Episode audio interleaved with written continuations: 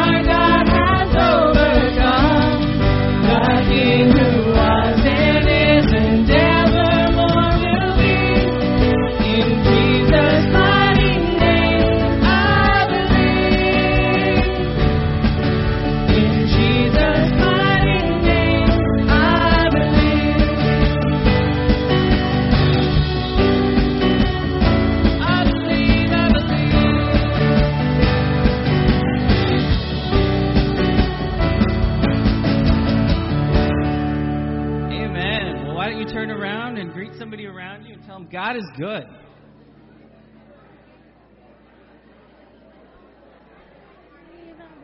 I'm going to pray as the ushers come forward for this morning's offering as we continue to worship. And let's just pause for a minute and reflect on why we're here, what we're doing, and what God wants to do in our heart.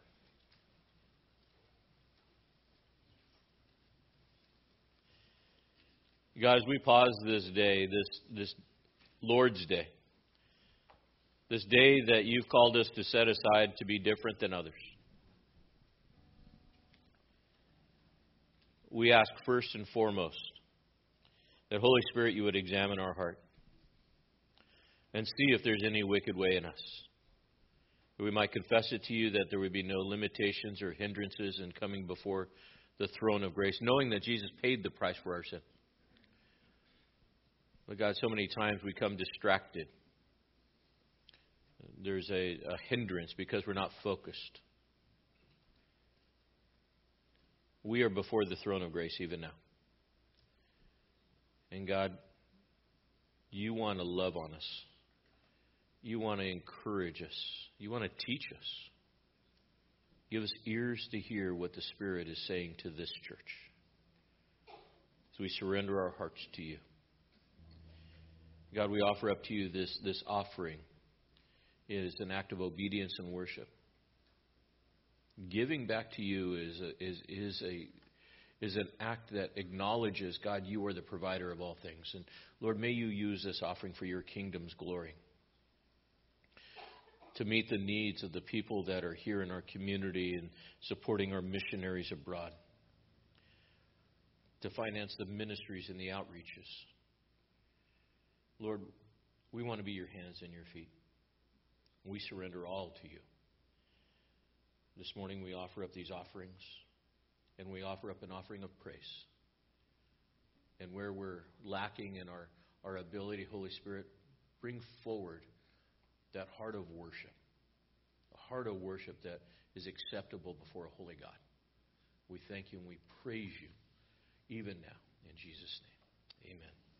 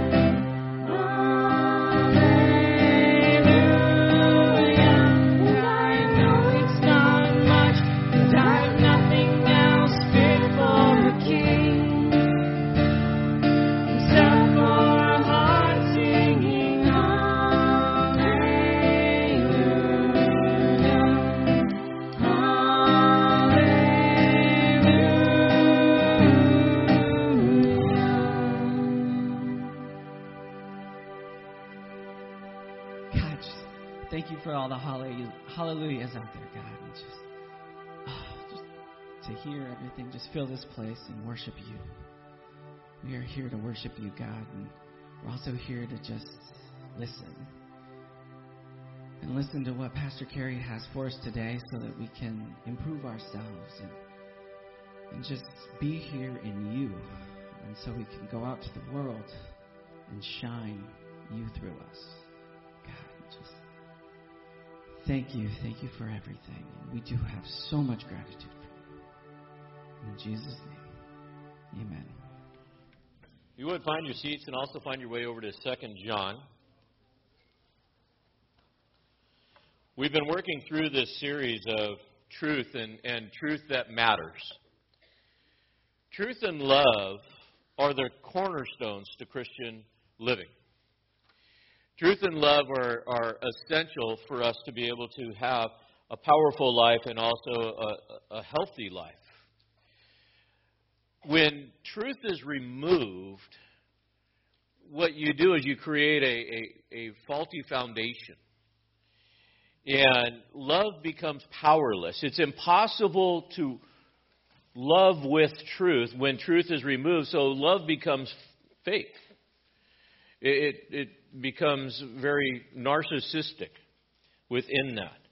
Satan's plan is to remove truth. And when we think about what happens when you remove truth, what, what, what happens when you take truth out of, and, and we're talking about absolute truth, God's truth, when you take truth out and, and truth is lost, there were some surveys that were done. A survey of, of theological beliefs were done. And this survey asked self professing Christians to respond to a series of statements in, in, in classical theology, what they really believe within this. And in every matter related to the theological beliefs, for those between the ages of 18 30 to 34, they found consistently heretical views had been established. And you go, well, where does these heresies come from within these young people? Hmm, I wonder where. The school systems, the world system, social media. Young people that identify their, themselves as Christians are, are highly influenced by all of these things.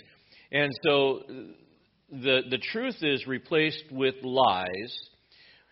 And we look at how they live their lives, these young people, within this, and they live a less loving life. But it isn't just young people. In doing some research, I found a, a study that showed that 25% of college professors are professing atheists. Think about that. 25 college professors are professing atheists. That's 5 to 7% of the general population of the atheists and agnostics. These are the people that are running our colleges. Do we have a problem with higher education? Absolutely, we do. Only 6% of college professors say that the Bible is actually the Word of God. 51 describe themselves, describe the Bible as an ancient book of fables and legends and history and, and precepts. 75% of these college professors believe religion does not belong in public schools at all. Hmm, do we wonder about that? I think the number's probably higher if we were really to, to get people to honestly answer. And in today's culture, 63% of teenagers that are Christians, mind you, 63% teenagers that are Christians, self professing uh, Christians, do not believe that Jesus is the Son of God. 63% of self claiming, I'm a Christian, do not believe that Jesus is the Son of God. Only 50, 51% do not believe that Jesus rose from the dead. And 68% don't believe that the Holy Spirit is real, real entity. And 33% of the church youth have said that church, um, that church will play a part in their lives after they leave home. So we're only seeing a 33% return of raising our kids in, in the church. And we see that today within our culture. It is a sad day when we're taking a look at the next generation. What's happening? Truth is being removed. And it's essential that, that we teach our kids the truth. It's essential that our kids and the next generation is attending Bible studies, attending church, attending Christian schools. We're blessed to have a Christian school on campus that is teaching the Word of God, but we need more. We need more teachers. We need more influence. We need more, more adults that are going to pour their lives into these kids. Why? Because they're the next generation. There is a war on truth today, is there not? And this war on truth is, is attacking the basic tenets of, of our Christian faith. Why? Because if I remove truth out of a person's life, I remove the way that they love. Remember, truth and love are the cornerstone to our, to our Christian belief. John, as he writes this, this letter, what we call a postcard letter in 2 John, which is going to be our text for this morning, is writing to the church who is being challenged by false teachers.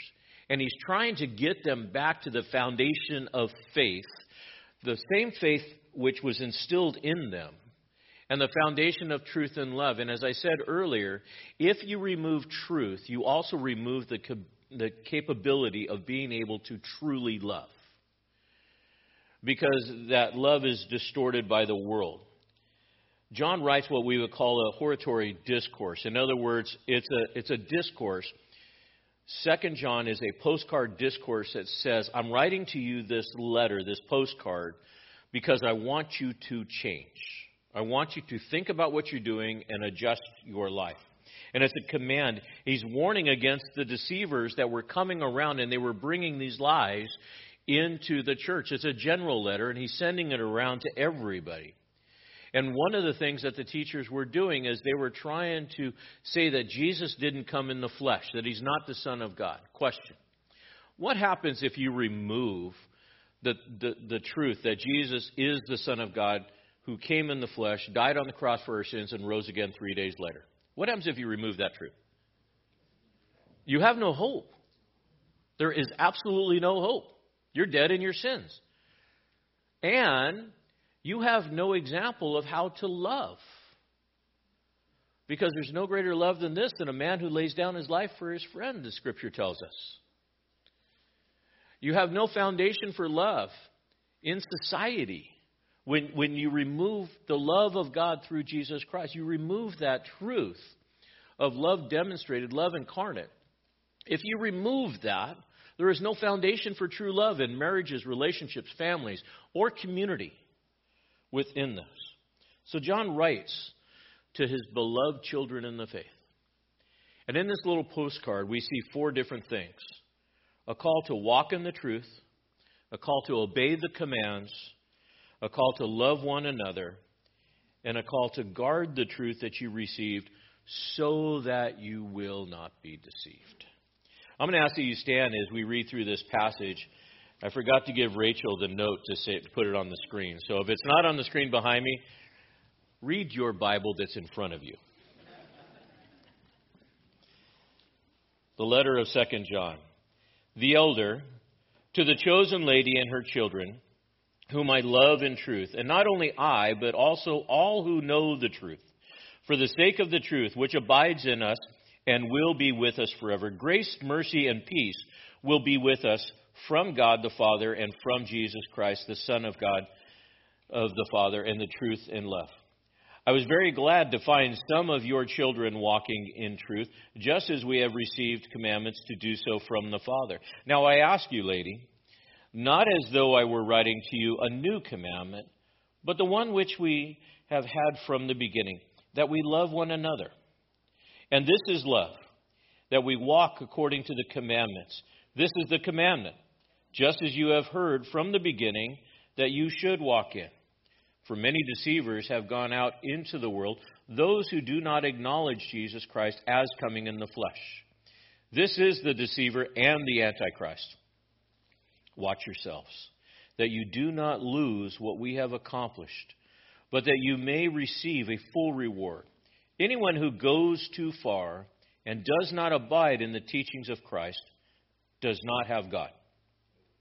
The one who abides in the teaching, he has both the Father and the Son. If anyone comes to you and does not bring this teaching, do not receive him into your house, and do not give him a greeting.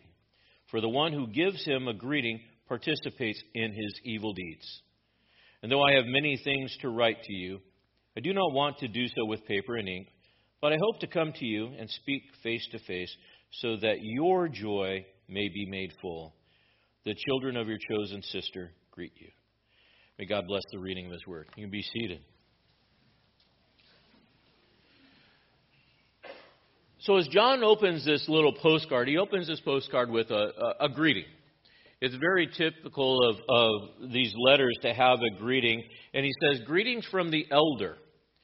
Now, it's interesting because he doesn't name himself within this, but he is known as, identifies as the elder, and we know through the, the external evidence that it is John the apostle who is the elder that is writing this general letter.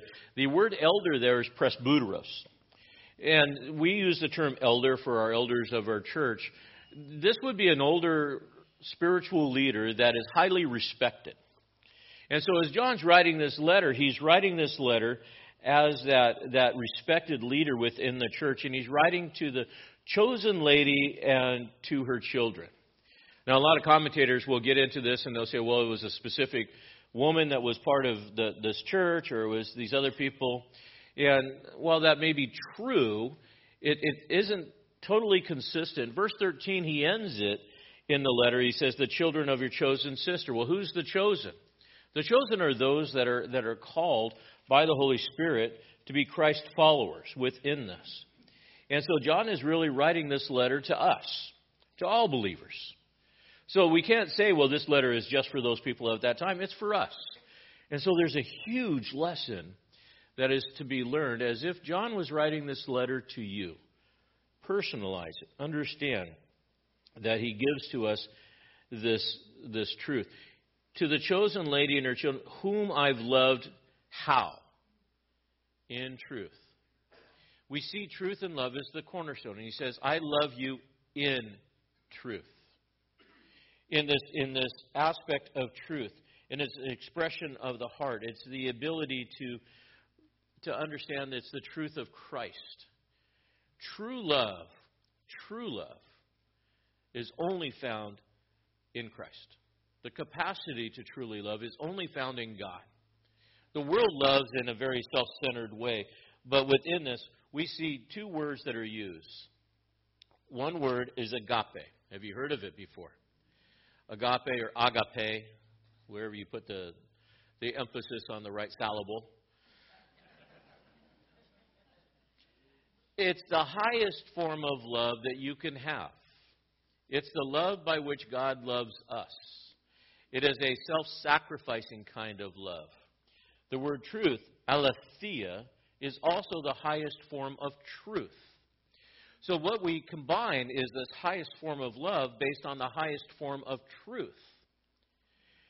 Have you ever wondered how it is that Christ followers can love at a different level than the world?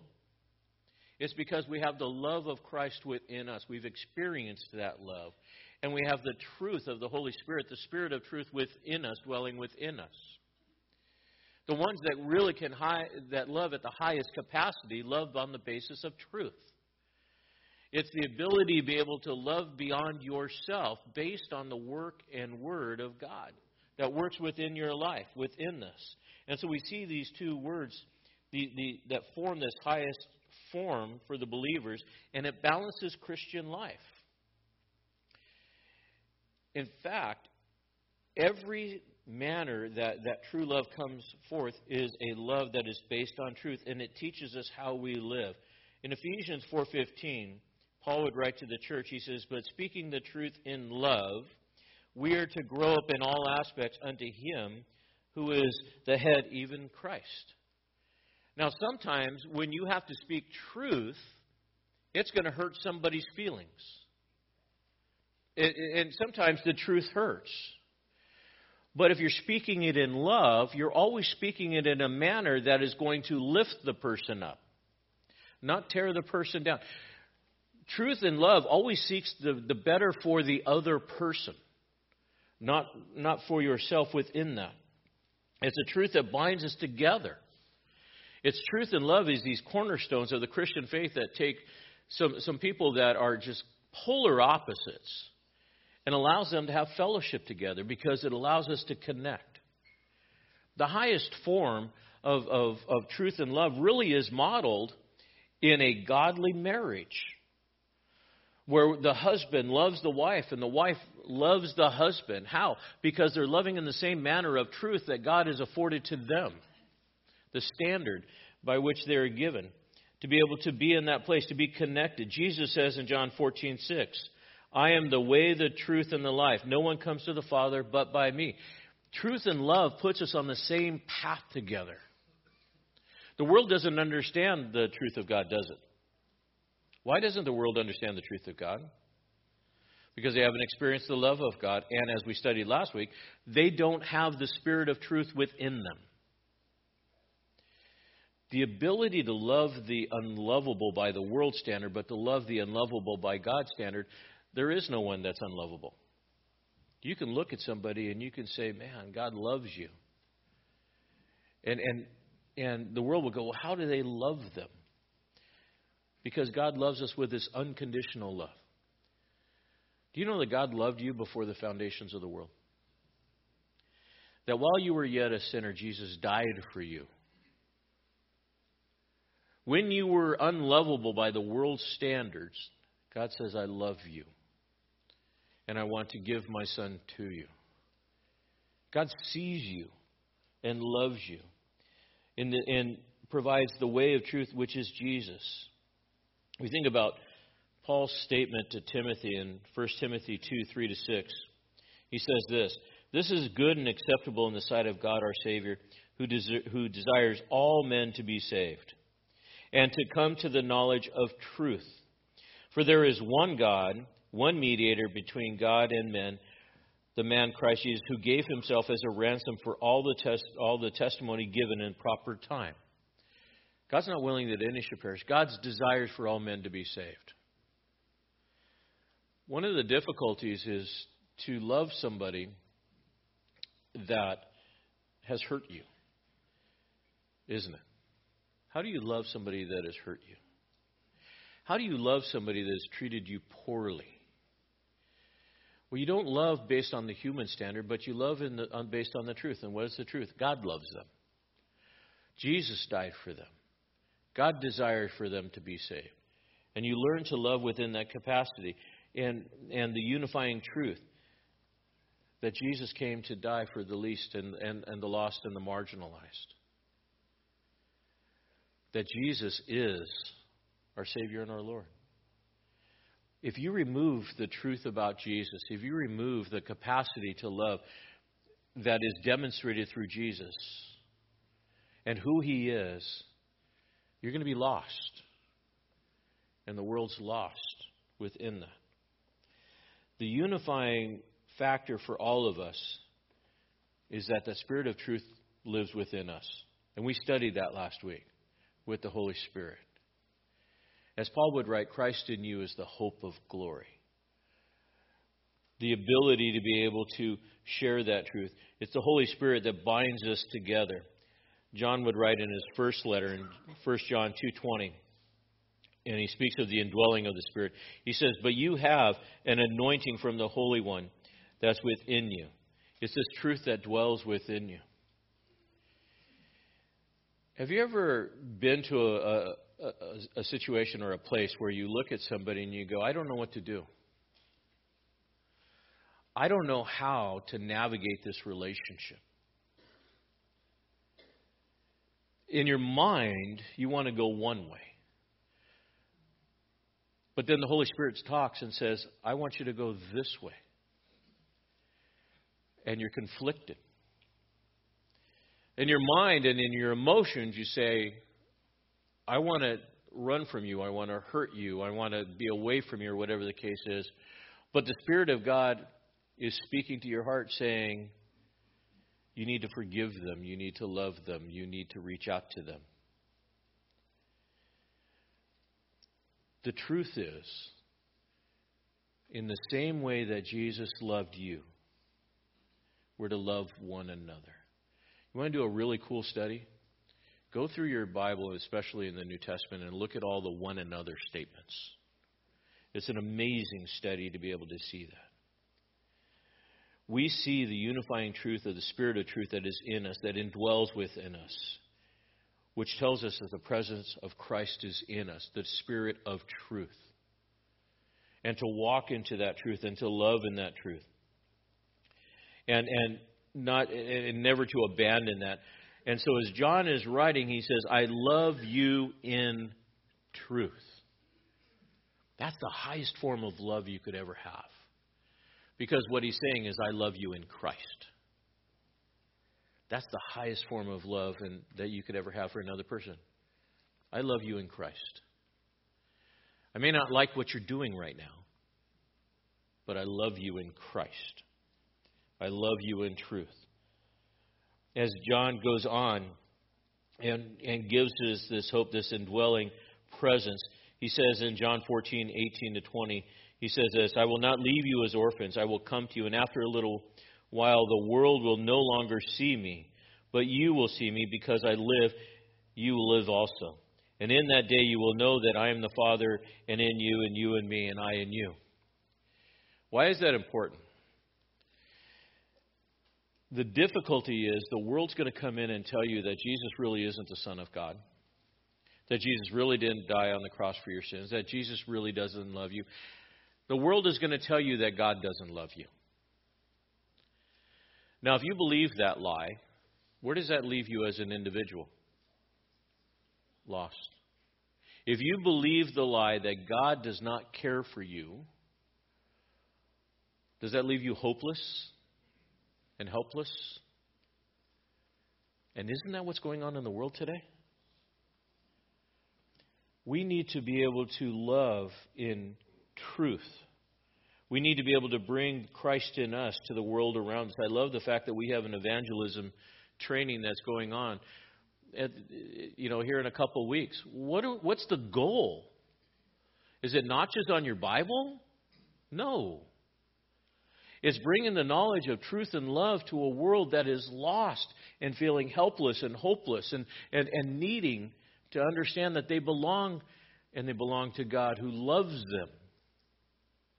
And so you become the conduit of love to that world. You bring Jesus to them. The danger of rejecting Jesus is rejecting truth.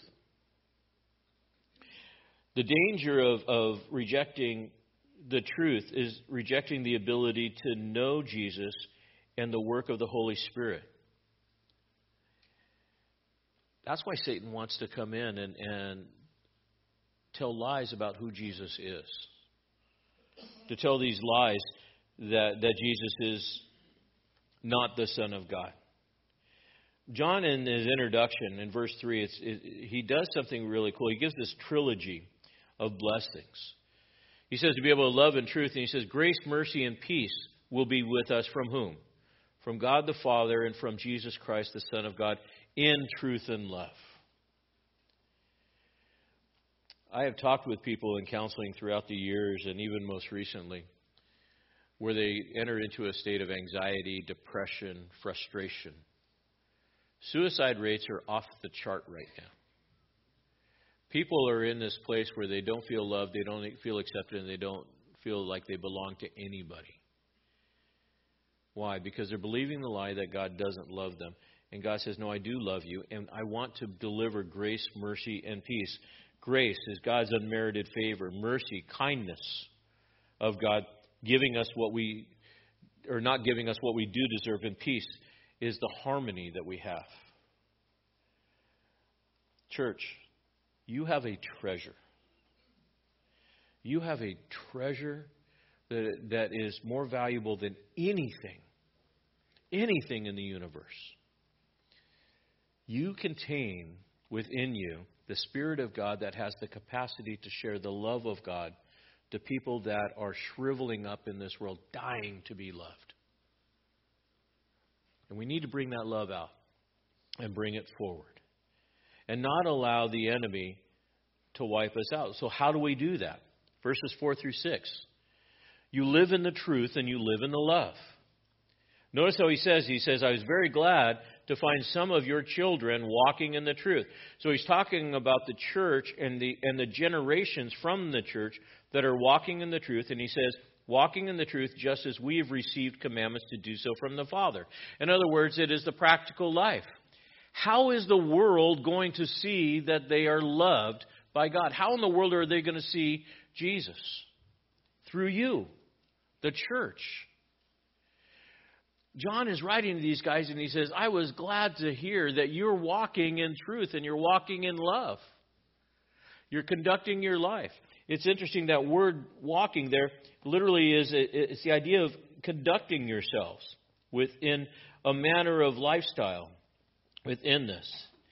And mind you, truth is not what you know. Truth is how you live what you know. There's a lot of people that have a lot of head knowledge about the Bible. But does it do you any good if it's up in your head and not out in your life? No. You got to live what you know. It's interesting. If I was to take a look at your life, I can tell you what you really believe. You know how? By your actions. By how you live. How you live reveals what you really believe. Take a look at your life. Do you really believe that Jesus is Lord? Do you really believe that He has saved you? Do you really believe that He's called you to love one another unconditionally? Do you really believe that He's forgiven you in the same way He's forgiven you, you should forgive others? Do you really believe that? If you do, then that's, what, that's how you're going to reflect Jesus to the world around you. Truth is not some intellectual activity, truth is a practical lifestyle within this. If you really believe, if you really believe that God is going to judge the wicked, if you really believe that, and you really believe that you're commanded to love one another, what should you be doing? You should be loving one another and giving the gospel so that they're not judged in their sin within this. His practical living is obedient living to the commands. In 1 John 3:23 says this, this is his commandment that we believe in the name of his son Jesus Christ and love one another just as he's commanded. To love one another. And it's in our life, it's our lifestyle. Question How did John know that the children were walking in love? and in truth? How did he know? He wasn't there. How did he know? We're not told specifically, but what's implied is the testimony of the church had spread all throughout and come back to him. The ability to, to do that. I love the ministry that we have with the funeral ministry because it's a, it's a ministry of love and evangelism. And it's evangelism through love. How do I know that? What's interesting is I got a phone call not too long ago about doing a funeral. I said, I heard that you guys do funerals for people in the community. Oh, okay. And, and would you be able to do that for our family? Sure. So let's meet. Well, after we met and after we talked, this is a family that is that is in the community, but ends up being connected to our church through friends and family to be able to be in that place. They didn't they just didn't know it. And and in our little community, we have the ability to be able to show love through ministry. Marilyn and the funeral team and all you guys, they do a fantastic job. To be able to share love and to minister to people. It's love through action, to have that reputation that we are, we are loving not just in word, but in deed. People are blown away. You do funerals? Yeah. Well, how much do they cost? Nothing. What do you mean nothing? Everything costs. Not these. You provide food? Yeah. And all the different all the different things. And they're blown away. We did one yesterday. It was amazing. I got to witness to people that would never set foot into a church. And they got to hear the gospel. and we got to love on them. And I can tell you from, from our experience yesterday, the demeanor that they came in with into the into the building was very dark and very depressed. I mean, it was bad and sad. But that's not the way they left. They were laughing, they were they were together, and they heard the word. It's the lifestyle. We need to, as verse 5, to be able to walk in love towards one another. And having loved one another, the same commandment that we had from the beginning. God has given this commandment to love one another. In John 13, 34, 35, Jesus said, A new commandment I give to you, that you love one another. Note, even as I have loved you, that you also love one another. And by this all men will know that you are my disciples. How? How? If you have love for one another. It's a conditional clause. In other words, how you love becomes a testimony of your faith. And how you love one another within that. To be able to walk in the truth and walk in the love, they go hand in hand together. In Romans 13:8, Paul would write, "Owing no one, nothing to anyone except love one another. For he who loves his neighbor has fulfilled the law." What do we owe people? Love. Why? Because God loved you. And the same way that God has loved you, love one another. And love them in truth. The truth is, for the unbeliever, I love you, and I want to love you into the kingdom because if, if you don't change, you're going to be judged and you're going to spend eternity away from God. And I love you enough to tell you that you are in sin. That's loving in truth. Loving someone enough to be able to tell them the truth about their life. And God's commands within this. The world has a distorted view of love, doesn't it? I mean, isn't the world kind of messed up? Maybe a little. Why does the world have a distorted view of love? Because they have a distorted view of truth. You ever think about that? The world's view of love is distorted because they have a distorted view of what is true. And loving one another does not mean that you love somebody to manipulate them. Loving one another does not mean that you love them so that you can abuse them. I was at a meeting with somebody this week. Yeah, and they were struggling in their marriage. And the abusive spouse was, was saying, Well, you owe me respect and all of these other things. No, that's not true love. It's a distorted view based on what the world says. So, what is truth and love? Well, let me give it to you simple. True love will never be in conflict with God's Word. True love will never be in conflict with God's Word. So if you want to know what true love is, and, and somebody is saying, well, if you love me, you're going to do this. If you love me, you're going to do that. If you love me, you're going to you're going to do this. And you go, well, wait a minute. What you're asking me to do is in conflict with God's word. But if you love me, you're going to do it. No, that's not true love. That's manipulation. True love doesn't manipulate. It doesn't bring someone to sin. True love delights in obeying the will of God. Verse 6 This is love, that we walk according to his commands. And a commandment, just as you heard from the beginning, that you should walk it. So, true love really delights in, in doing what God says. John 15:10. If you keep my commandments, you'll abide in my love, just as I have kept my Father's commands and abide in his love. So, how we conduct our lives really is in that place, that place of love within this. So, what should we do?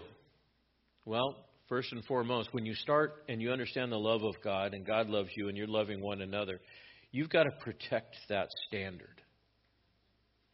You've got to guard it. Why? Because the world wants you to stop being so loving. The world wants you to stop loving in truth. Verses 7 through 11 tells us that we need to protect that truth and love. Why? Because there's deceivers that have gone out into the world who don't acknowledge Jesus. There's deceivers. What do we got to do? We got to watch out for Satan's missionaries. You know, the church has missionaries, right? We go out and we share the gospel. Why? So that people will know the truth in love. But Satan has missionaries too, does he not? And his missionaries have one message don't believe the Word of God, don't believe God's truth. He wants to take out the, the truth of God's Word. And John is writing because there was some heresy that was going on amongst the church of that time within the faith community, causing many to abandon their faith, to question their faith. These deceivers, they were not acknowledging that Jesus had come into the, in the flesh within this. And they weren't confessing the same thing. He says, look at this. The deceivers have gone out into the world. Those who do not acknowledge Jesus Christ is coming into the flesh, he's the deceiver the antichrist. That word acknowledge means to say, say the same thing. They were, they were saying, well, Jesus didn't come in the flesh. Can you think about what this was going on? Well, one of the problems was the Gnostics at this time the Gnostics had developed this idea that anything that was in flesh was sinful because all flesh is sinful. Therefore, God cannot come in the flesh, otherwise, he would be sinful. So, God, Jesus was just spirit. Jesus was just spirit, and he didn't rise in the flesh. What happens if you take away the physical resurrection of Jesus Christ? What happens to us? There is no physical resurrection for the believer. And so they were trying to spiritualize her. They were trying to reject this, this hope. He says there were some that were there and they went out from us. These are those that, that leave the faith community. They were, they were unregenerate. In 1 John 2.19, he says, Those went out from us, but they were never really of us. For if they had been of us, they would have remained with us. But they went out so that it would be shown that they're not of us. There's a lot of people that started in church but don't stay. Why? Because you're just not you're just not saved. And they start following stuff. And, and so if people leave because they follow false teaching, what should we do? Love them in truth. Speak the truth in love.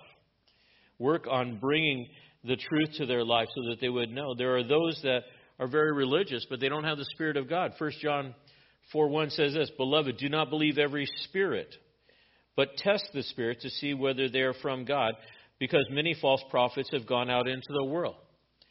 You want a simple test? Simple test. Here's what you do. Someone comes to you and, and, and you know, they're, they're, they're spouting something, some kind of theology. They're from the, you know, the church of what's happening now or, you know, knocking on your door, riding up on a bike or I don't know. Ask him a question. One simple question Who do you believe Jesus to be? Who do you believe Jesus to be? Don't get all wrapped around the axle and all of these other things about special books that they have or all of the other stuff that they've got. One question Who do you believe Jesus to be? And make sure they answer correctly. But to answer correctly, you've got to know the answer that he's the Son of God.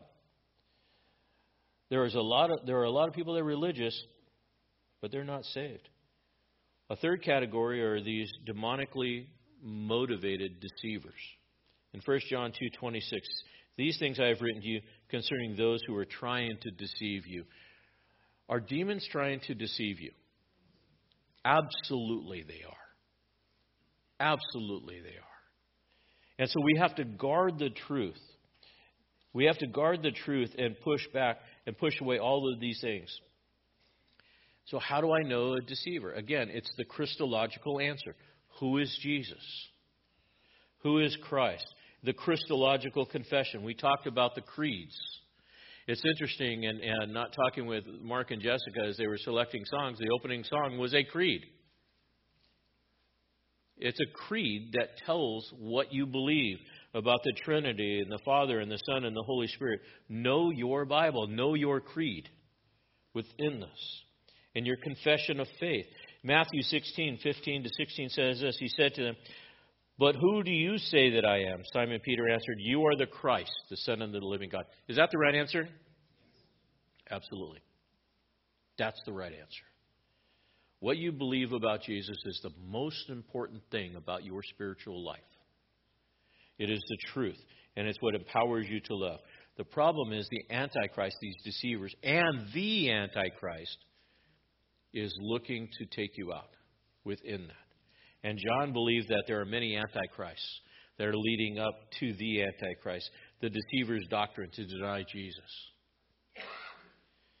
Verse 8 tells us this Watch yourselves that you do not lose what we have accomplished, but that you receive a full reward.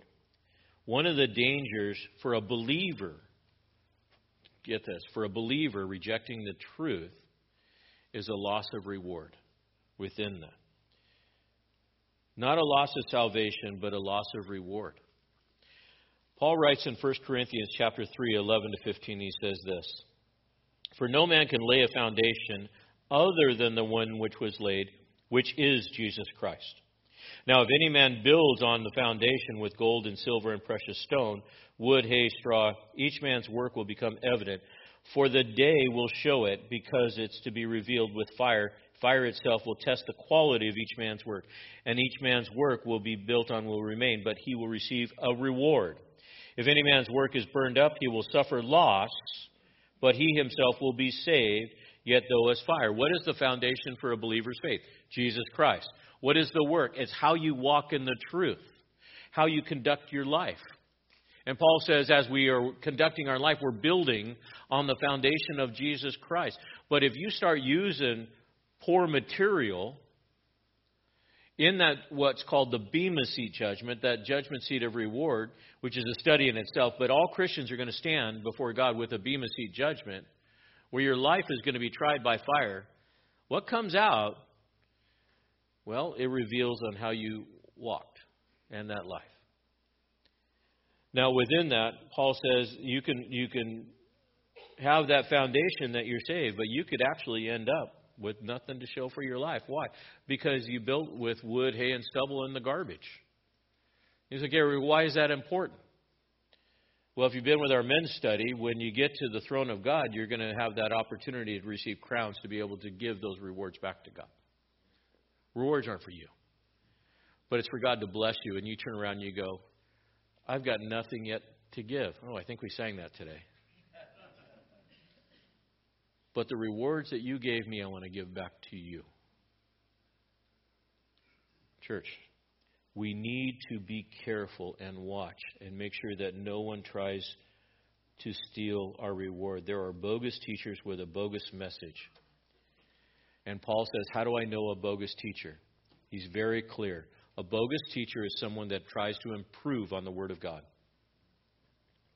Literally, he says within this, he, he says, if anyone goes beyond, goes beyond the border, goes beyond the barrier, tries to improve within that.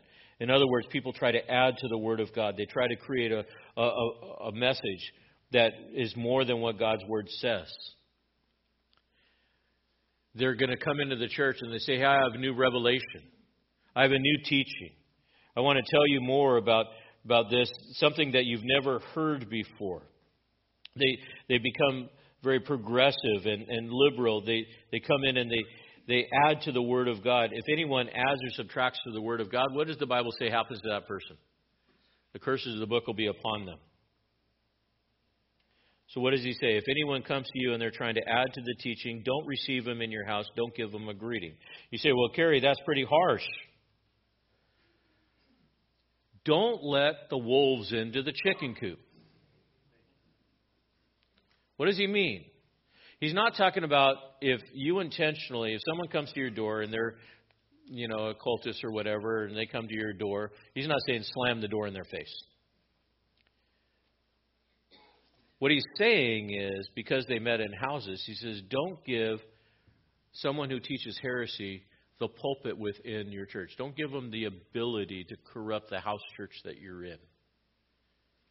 There's a lot of people that, that will bring unbelievers and give them the pulpit to address the church. I would say this. If you have an, if you are called to evangelize Mormons or Jehovah's Witnesses or those that, that are there and you say, look, why don't you come over? Let's have a cup of coffee and let's talk about the Bible. Well, let's talk about the Book of Mormon. No, no, no, no, no. Put that one away. Let's talk about the Bible. And you bring about the truth of God's Word, that's intentional evangelism. What John's saying is don't let the bogus preachers and teachers have the pulpits to create an ecumenical movement of heresy within the church structure. it would be like me having a, a, a Buddhist monk come up and give a sermon on a Sunday morning. You don't do that. We want to bring the truth, and that's what we're here to do. John's not saying be rude, but, but don't give in. Speak the truth. There's a phrase that a lot of people have come into um, saying recently that I've had to rethink. Let's just agree to disagree when it comes to truth. Let's just agree to disagree. I want to push back on that a bit. When it comes to truth, don't agree to disagree. When it comes to truth, say this You're wrong.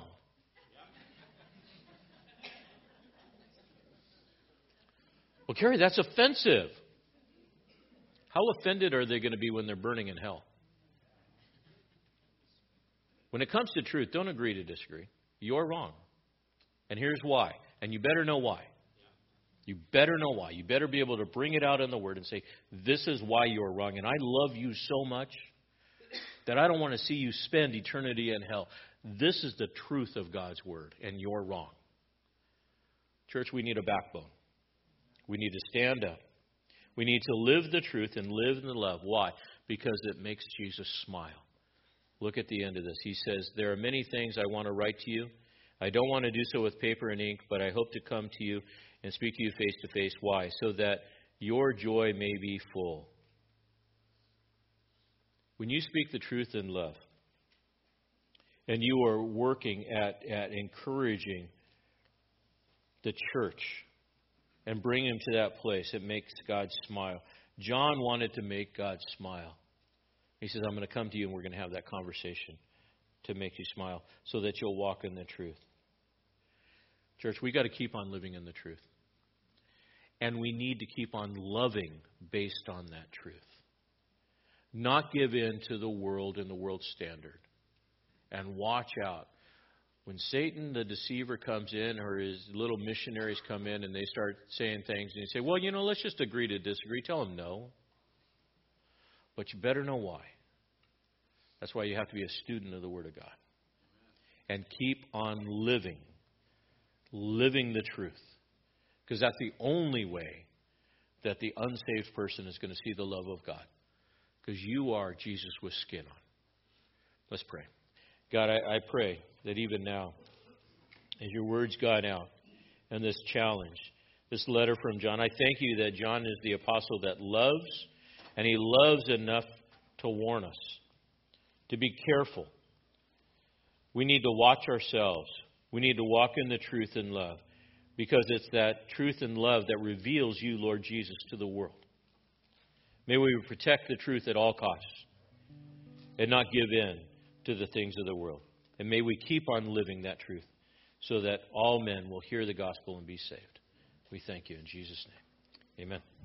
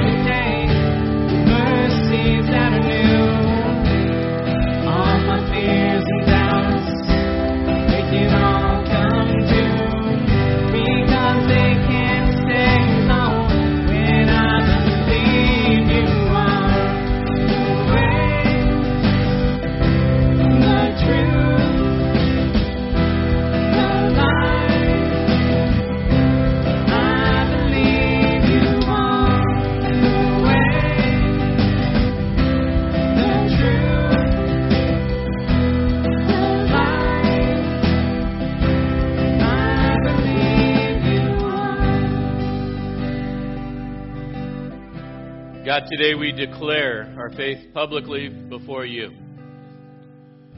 Tomorrow, may we live it publicly before the world.